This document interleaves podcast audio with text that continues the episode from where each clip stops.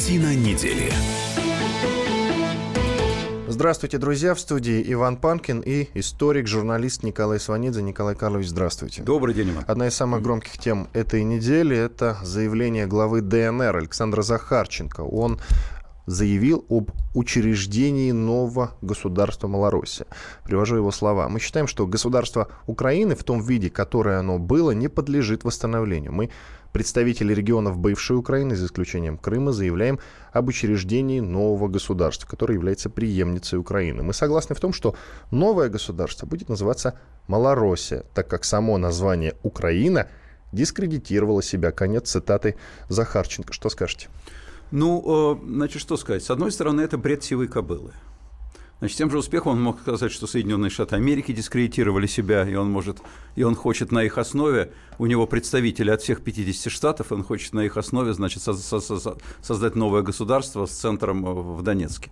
Э, но какие представители от Украины, кто их, кого, кого они представляют, кто их выбирал, на кого он ссылается, что это вообще такое, что он сказал – вот кто бы мне объяснил? Это с одной стороны.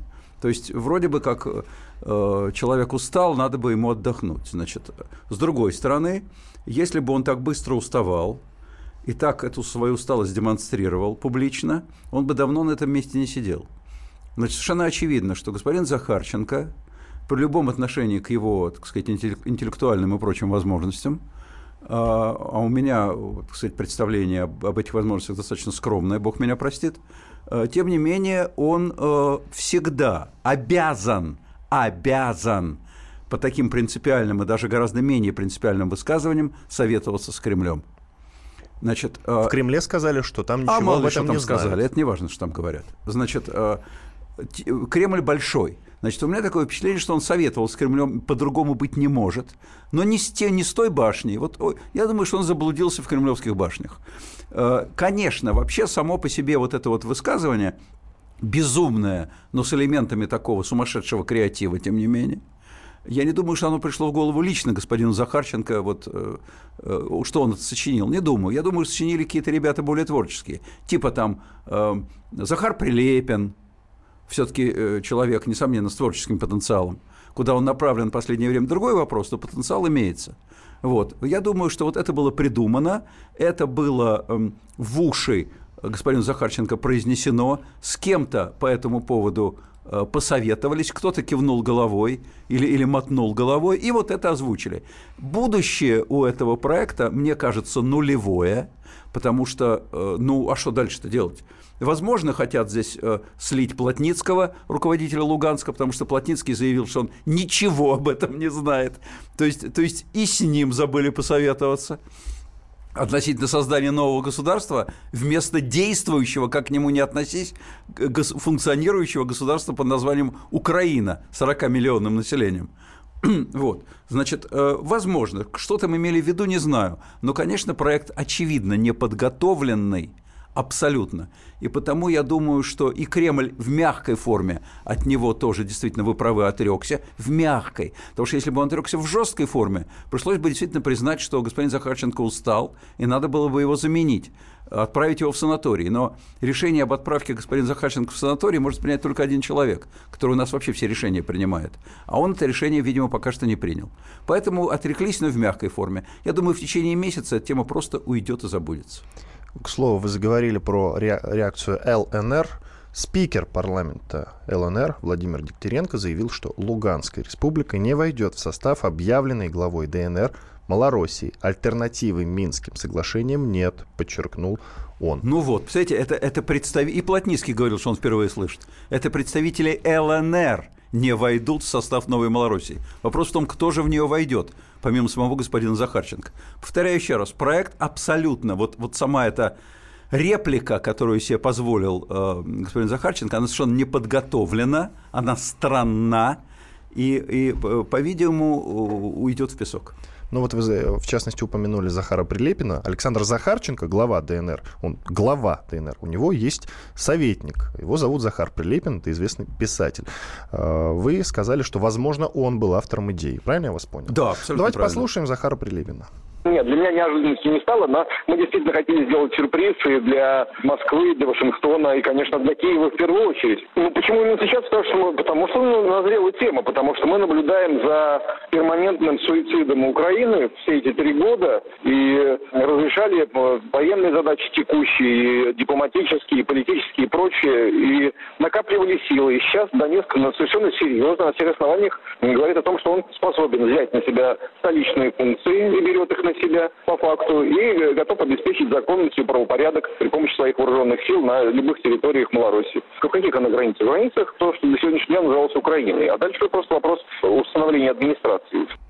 Захар Прилепин, известный писатель, советник главы ДНР Захарченко. Вот насчет э, ну, я был прав. перманентной... Ну, я был прав, вы да, видите. Да, да. Захар Прилепин подтверждает, что он был в курсе. Мы хотели подготовить сюрприз, говорит Захар Прилепин. Да. Для, для, прежде всего для Америки и для Киева. Но да. мне понравилась его реплика, с которой я согласен при всем уважении к украинскому народу, про э, перманентный вот это вот э, суицид Украины. Но это стандартные пропагандистские э, реплики там, про перманентный суицид. Просто э, Захар Прилепин профессионально владеет словом, у него это красиво получается. Но, но самый, э, конечно, большой сюрприз, который был подготовлен э, в результате, это был сюрприз не для Киева и уж точно не для Вашингтона, это был большой сюрприз для Москвы. Угу. Это точно совершенно. Вы знаете, мне понравилось, как э, Владислав Сурков на совещании с экспертами сказал, весь этот хайп по поводу воображаемого государства Малороссия в целом полезен. Главное здесь то, что Донбасс воюет не за отделение Украины, а за ее целостность, за всю Украину, а не за ее часть. То есть на Украине идет гражданская война между людьми, которые по-разному видят будущее своей страны, сказал Владислав Сурков. Ну, Владислав Юрьевич Сурков человек очень умный и тоже блестяще владеющий словом, поэтому он вышел из положения, несомненно. Вот. Что касается гражданской войны, то здесь э, разные мнения у многих людей в России, у, у многих людей на Украине и многих людей в мире – потому что многие считают, и на Украине большинство, что это война не гражданская, а что это война между Украиной и Россией. К сожалению. Именно так она очень многими на Украине воспринимается. И, конечно, вот такие подобные заявления Захарченко, они подливают бензинчика в огонь именно этой позиции. Есть очень известная журналистка, зовут ее Марина Ахмедова из журнала «Русский репортер». Вот в день, когда Захарченко сделал это заявление про Малороссию, она задала вопрос некоему Александру Сергееву. Александр Сергеев, судя по всему, вообще очень хорошо разбирается в том, что происходит в ДНР и ЛНР. Итак, я цитирую вопрос. Александр Сергеев, а вы можете сделать одолжение лично для меня и для тех, кому интересно, объяснить нам, что это за, за идея про Малороссию, которую сегодня заявил Захарченко? Я у вас читал о необходимости слияния ДНР и ЛНР. Сегодня я читаю комментарии по сути, не самых предвзятых людей, которые называют заявление Захарченко очередным цирком и говорят о том, что просто З и Ко хотят подмять под себя кусок территории, убрав Плотницкого. Вы простите, что я обижаю ваших боевых товарищей, но просто, если это какая-то важная идея, то хотелось бы аргументированного объяснения, а не запутавшихся в показаниях членов команды. Я всегда считал и считаю, что человек, заявляя что-то, должен в это что-то верить. А если просто заявлять по чьей-то указке, не будем показывать пальцем, то и звучание такие э, идеи малоубедительны. Найдите, пожалуйста, время и расскажите нам, почему ДНР с ЛНР должны слиться. У вас э, есть что сказать по поводу вопроса Ахмедова? У меня абсолютно нет ничего, потому что я не знаю, к кому она обращается. И так же, как и вы... Я цитирую Александра Сергеева. На предмет нужно смотреть через призму перспективы. Единственный случай, когда разъединение было обдуманным, случился после слов «каждый да держит вотчину свою. Во всех остальных исторических случаях объединение служило залогом прогресса. Даже если отбросить все другие причины, но оставить только социальный аспект, мы экономически и социально проигрываем, поддерживая и углубляя разъединение. Создание карликовых государств было сознательным шагом в свете атрофированных сегодня минских затей. Сегодняшняя конъюнктура отличается от той, которая была присуща периоду подписания Минска. И все очевиднее становится, что единственная альтернатива силовому захвату нас Украиной – жить автономно в режиме постепенной интеграции с Россией. Отсюда и вывод. Нужно объединять территории. То, что выходит за рамки слияния ЛДНР – политическое творчество. Гениально. Конец но, цитаты Александра Гениально, Сергеева. до сих пор неизвестно, кто, так, кто такой этот человек, который так гениально комментирует. Этот, может если быть, к нему может, может, Ахмедова это, адресовал этот вопрос, значит, может это, это человек, который все очень хорошо знает. Мы прервемся сейчас, вернемся через две минуты.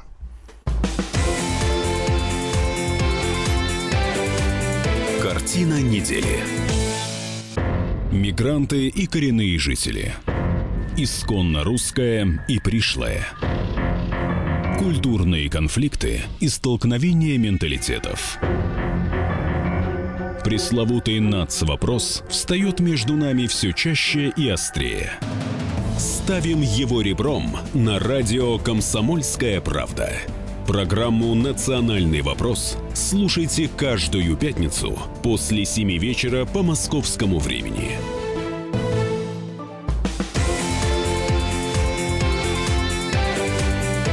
Картина недели студии радио «Комсомольская правда» по-прежнему Иван Панкин и Николай Сванидзе, известный историк и журналист. Продолжим обсуждать проект «Малороссия», о создании которого на этой неделе заявил глава ДНР Захарченко. Э, у «Комсомольской правды» в этом смысле есть эксклюзив, потому что Захарченко нам э, заявил как раз о том, что Донбасс никогда в жизни не пойдет в Украину, но Украина может присоединиться к Донбассу. Вот такая любопытная еще формулировка. Ну, что это мнение господина Захарченко, да, что, что там там Тайвань никогда не присоединится к Китаю, но Китай может присоединиться к Тайваню, скажем. Ну, ну тут разные могут быть позиции. Вот. Большое никогда не присоединится к малому, как, насколько мне известно, но господин Захарченко, может быть, именно другая точка зрения. Это все, это все слова, слова, слова, как говорил один датский принц. Абсолютно. Согласно по минским договоренностям, тем не менее, речь идет о том, что, что Донбасс – это часть Украины позиция официальная Российской Федерации, президента Путина, что Донбасс – это часть Украины. Я не знаю, э, что здесь в этом смысле думает господин Захарченко. Господин Путин, судя по его публичным неоднократным заявлениям, думает по-другому. И кто здесь солидаризуется с господином Захарченко, я не знаю.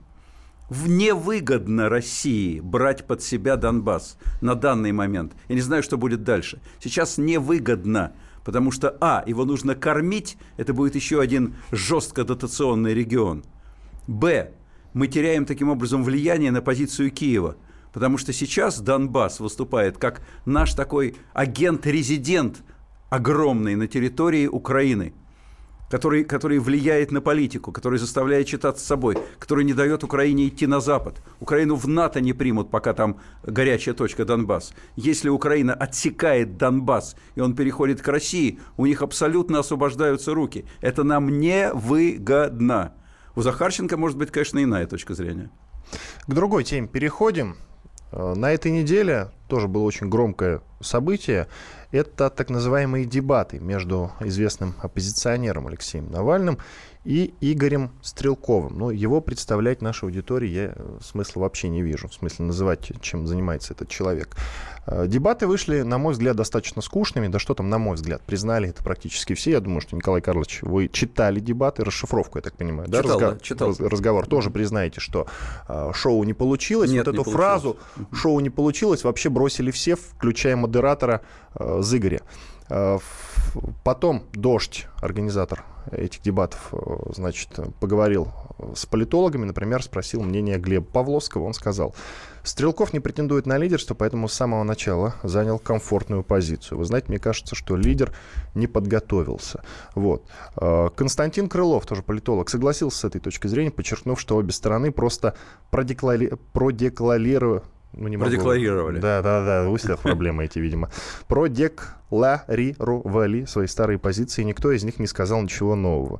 Я не хочу сказать, что здесь вообще был какой-то выигрыш или проигрыш, но я должен сказать, что если Навальный дальше будет так выступать и дальше будет вот именно в такой манере вести дискуссии, дебаты, а ему это все еще предстоит, то боюсь, что многие наши ожидания и ожидания его сторонников не оправдаются, заключил Константин Крылов. Давайте послушаем по очереди э, вот какие-то реплики из этих дебатов. Начнем с Игоря Стрелкова, он же Гиркин. Почему вы молчали три года о том, кто сбил Боинг и кто сбил Боинг?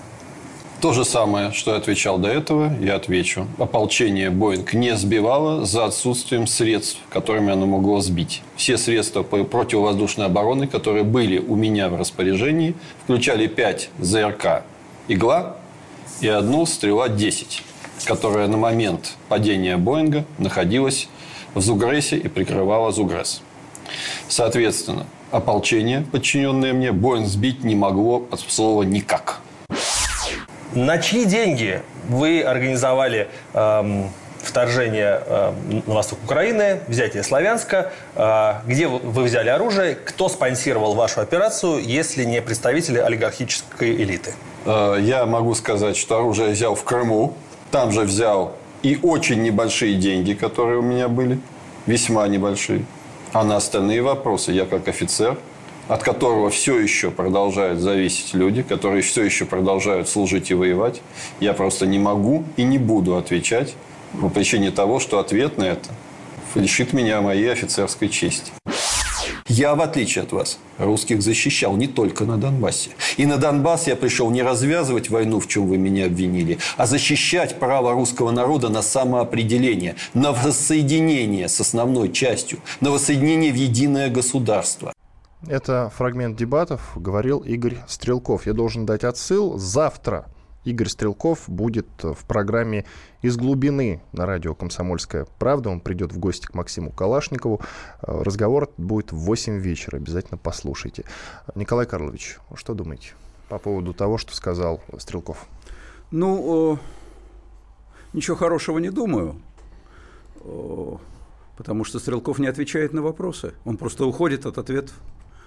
Э, он говорит, этого я не знаю, я не скажу этого как русский офицер, я не имею права. Но, но ведь не ну, имеет, действительно. Не, ну, да, тогда зачем ты пошел на дебаты, если ты, за все, за, если ты от, отказываешься я, говорить? Я напомню, что этот вопрос ему адресовал не Навальный, а модератор Михаил Это не важно, Зыгорь. кто ему адресовал, но это важнейший вопрос. И про, и про то, как был сбит Боинг, и про то, как возникла операция на Донбассе. А я напомню, что на Донбасс пришел именно Игорь Стрелков и взорвал его. Он сам говорил, что это был мирный город, а потом он пришел, он перестал быть мирным. Если он не отвечает на вопросы, если он говорит, я как русский офицер не могу ответить, значит, тогда что вы делаете на дебатах? Тогда не ходите на дебаты, сидите, это достойная позиция, сидите и молчите, что он, кстати, в основном и делает. Но он пришел, если пришел, надо отвечать. Что касается ответа на вопрос о Буке, это не ответ. У нас не было для этого соответствующего вооружения. А никто не говорит, что оно было у вас. Обвинение это стоит в том, что его перевезли из, из территории Российской Федерации, перевезли БУК. Не было, и вдруг стало. И как быть с оценками, со словами самого господина Стрелкова о том, что там птичка упала, что-то в этом роде?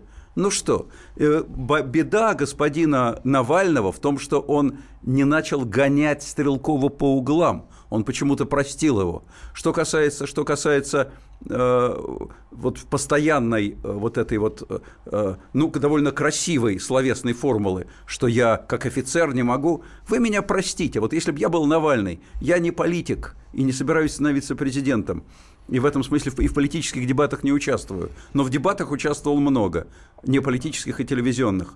Если вы русский офицер – что вы делали на Донбассе, на чужой территории? Вас туда Родина послала. Русский офицер воюет в российской армии.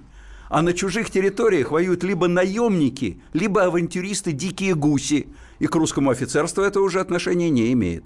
Вот э, примерно в таком ключе я бы строил диалог с господином Стрелковым. Вот абсолютно, Навальный по этому пути не пошел. Вот абсолютно без троллинга Э, говорю вам, Николай Карлович, вот Навальный достаточно несостоятельный собеседник, мы это все прекрасно знаем, судя по его последним дебатам. Э, я бы вас отправил в президент. Нет, но нет, вы бы, по крайней надо. мере, могли бы меня на не дебатах надо, но, выглядеть но, но более если, достойно. Но если вы выходите на дебаты, если вы люди значительной степени полярных взглядов, если полярные, э, а они, а они разные, действительно. Ну, что такое? Навальный спрашивает, Навальный спрашивает э, Стрелкова про экономику, а Стрелков говорит, что про экономику не может двух слов связать, а говорит, что во всем виноват Запад, который, который, значит, взял нас в тиски. Ну, ну детский, детский лепет какой-то. Но нужно же так, тогда прессовать, не нужно делать реверансы постоянно, не нужно, не нужно целовать ручку друг другу, не нужно называть друг друга уважительно по имени отчеству. Ах, Игорь Иванович, ах, Алексей э, Анатольевич. Сейчас посмотрим, да. Ну, что это такое? Ну, вы, вы, вы, вы вышли драться или вы вышли, или вы вышли э, улыбаться друг другу? Давайте послушаем фрагмент из дебатов э, от Алексея Навального. Мне на этих дебатах было важно разоблачить самое главное заблуждение, в котором, как мы сегодня увидели, пребывает Игорь Иванович, о том, что патриотизм для современной России – это ну, вот такой романтический настрой, как вы сказали. Я взял свою трехлинеечку и пошел куда-то воевать. Это может быть и хорошо, может быть, в тот момент вы сделали какую-то правильную вещь в соответствии с своими убеждениями, но я баллотируюсь в президенты, Игорь Иванович, я смотрю на всю страну. У меня, как у кандидата, есть города, в которых нет дорог. Есть больницы, в которых нет бинтов. Есть школы, которые разваливаются. У нас 20 миллионов нищих в стране, и у нас полная безнадега. У нас продолжительность жизни в стране а, смехотворная. Вы говорите, люди погибают на Донбассе. Так люди погибают в больницах. Поэтому для меня патриотизм сейчас – это действия, направленные на то, чтобы граждане России, русские люди жили лучше и богаче прямо сейчас. Но это просто открытие какое-то от Алексея Навального было, не так ли, Николай Ну, Карлович? это банальности, но банальности, которых никто не отменял. Я согласен с теми тезисами, Вы которые... про- просто смотрите, Николай Карлович, вы сказали, что о, Навальный его простил. Вот когда Простил, не задавал, ну, конечно, жесткий простил. не простил. Ну, конечно, простил. Он не смог. Не, ну, Две я не разные знаю, вещи. не смог ли, не захотел ли. Может быть, они оказались в плену. Э, Знаете, у нас в последнее время такое хамство царит на телевидении, на всех Согласен. этих публичных дебатах с этими вынесениями там ведер с дерьмом, с, с оскорблениями друг друга, с мордобоем, что, видимо, эти два господина, они решили продемонстрировать городу и миру, как нужно прилично вести дебаты. И, по- и Прервемся поэтому сейчас, мы были продолжим. абсолютно корректны. На мой взгляд, избыточно корректны. Продолжим через 4 минуты. Оставайтесь на радио «Комсомольская правда». Картина недели. Товарищ адвокат! Адвокат! Спокойно, спокойно. Народного адвоката Леонида Альшанского хватит на всех. Юридические консультации в прямом эфире. Слушайте и звоните по субботам с 16 часов по московскому времени.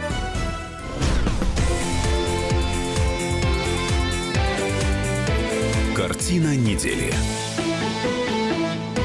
В студии радио «Комсомольская правда» по-прежнему Иван Панкин и известный журналист Николай Сванидзе. Николай Карлович, ну, предлагаю продолжить про дебаты. Мне кажется, мы не договорили. Давайте.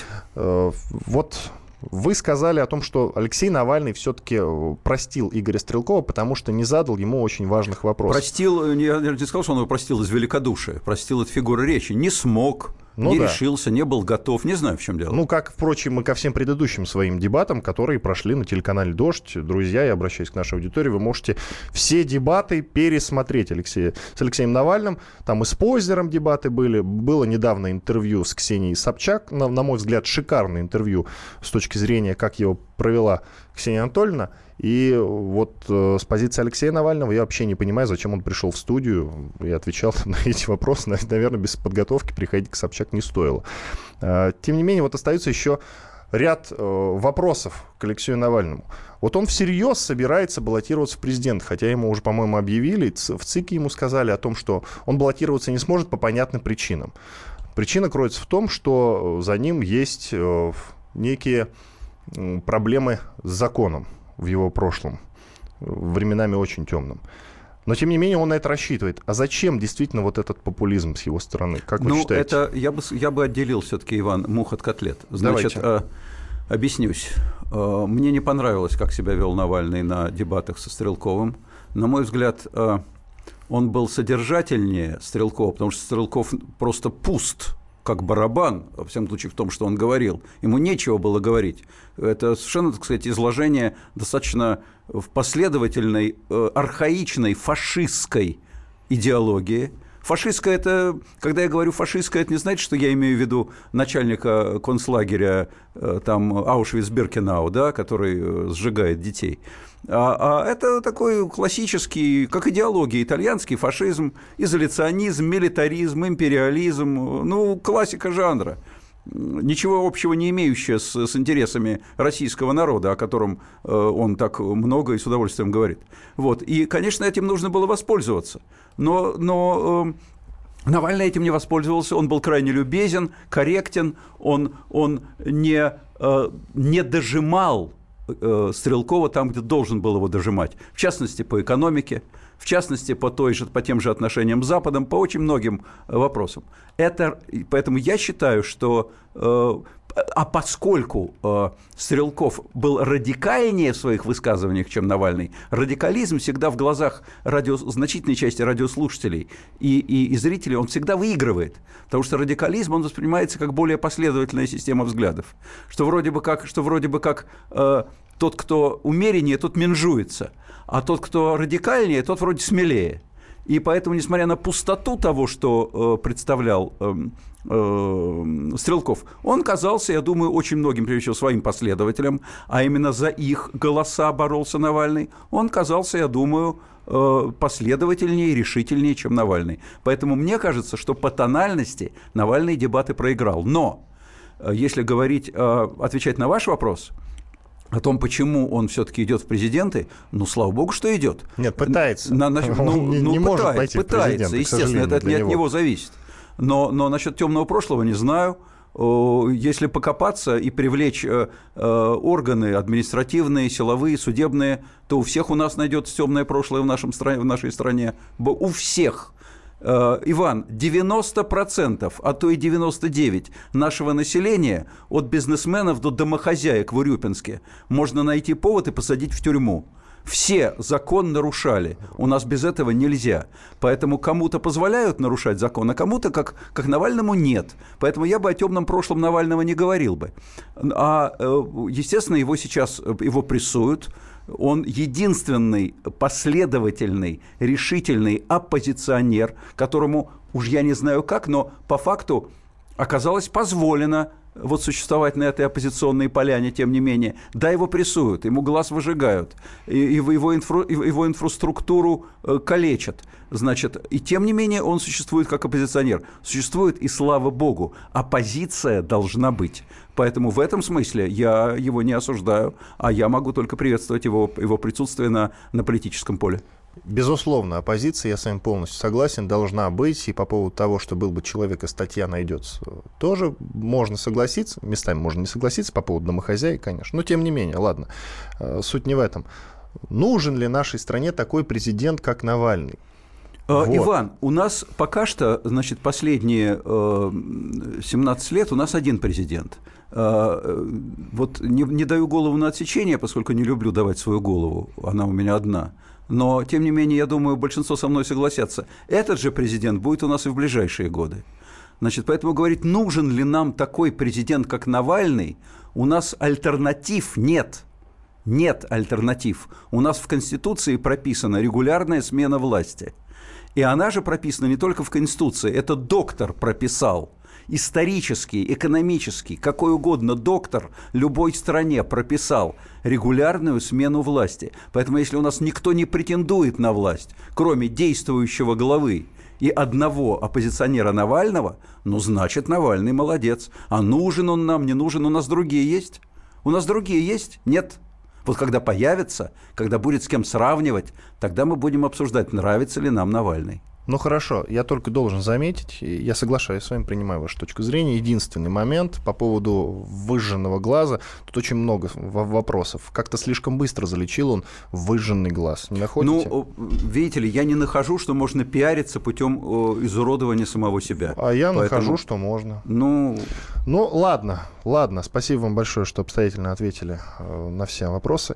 Э, к другой теме. Вот вы заговорили по поводу того, что, возможно, Путин э, будет будет и дальше президентом России.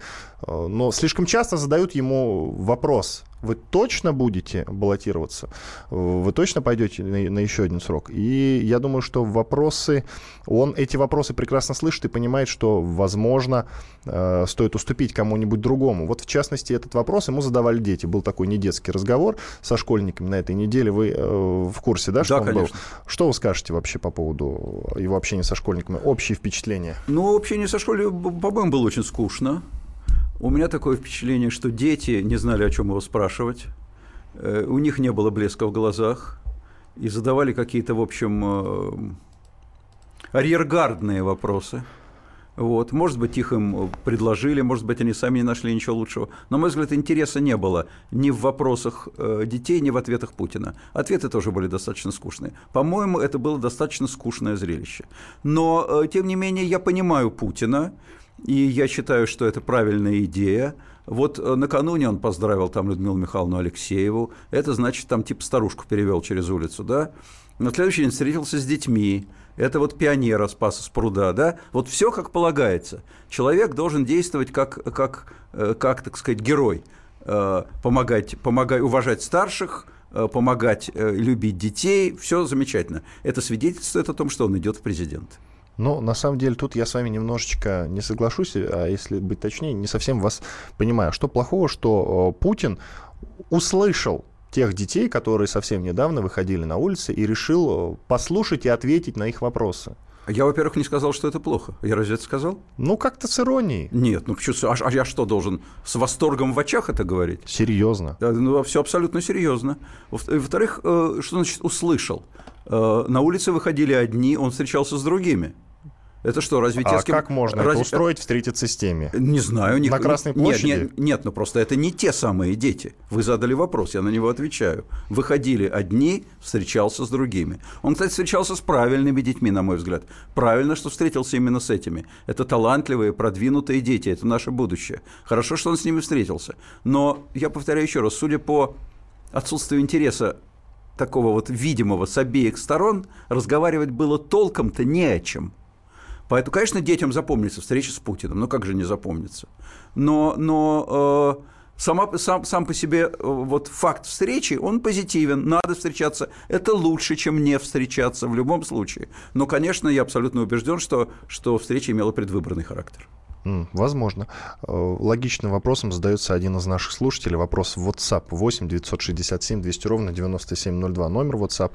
Если Путин устраивает большинство населения, то чего его менять и кто сможет лучше? Ой, вы знаете что? Что значит устраивает? Это любого посади, он будет устраивать, если, если о нем безальтернативно, положительно э, все время говорить по телевизору на, на массовую аудиторию, на всех федеральных каналах. И говорить, какой он замечательный, и действительно, если, если при этом тьфу-тьфу не будет большой войны, если тьфу-тьфу все-таки никто не помирает с голода, ну и любого человека так он будет устраивать. А зачем тогда вообще менять? А зачем тогда вообще выборы? Вот поэтому, кстати, заходит разговор о монархии.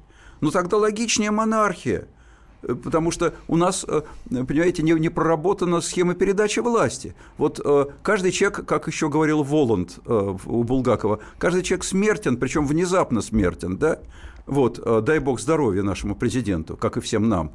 И, и если что, не дай бог, что будет? Подумать страшно. Вот если, если монархия, то там есть сын или дочка. Он, король умер, да здравствует король, все, нет проблем.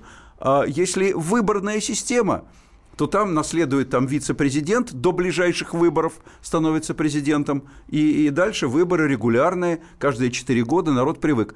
А у нас это целая эпоха уходит. Вы помните, что было, когда, ну, знаете, кто не помнит, естественно, подавляющая часть, но по книжкам, по фильмам знает, что было, когда Сталин помер, какая была ходынская давка, сколько народу погибло на похоронах, бежали, потому что эпоха – это конец света. Что это такое случилось? Мы снова хотим повтора? Надо как как-то вот у нас э, эта проблема не решается. Поэтому, ну что значит устраивает всех? Ну, устраивает. А если, если поменять пропаганду, если начинать говорить правду о том, что происходит в стране, а страна у нас далека от рая, как известно, то больше, то, наверное, многих, кого устраивает, перестанет устраивать. Это, это вопрос э, э, пропагандистской практики.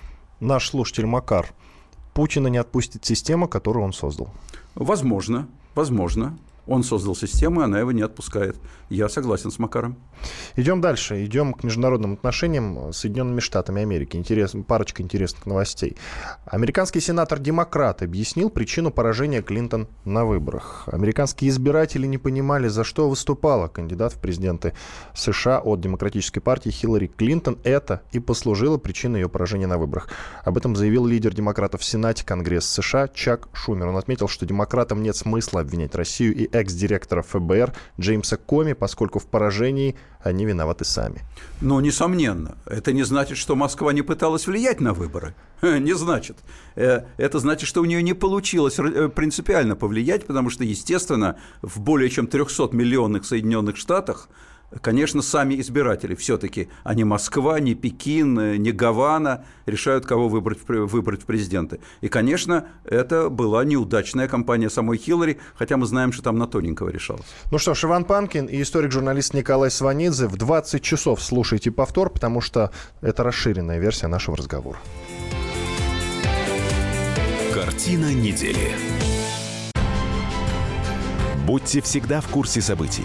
Установите на свой смартфон приложение «Радио Комсомольская правда». Слушайте в любой точке мира.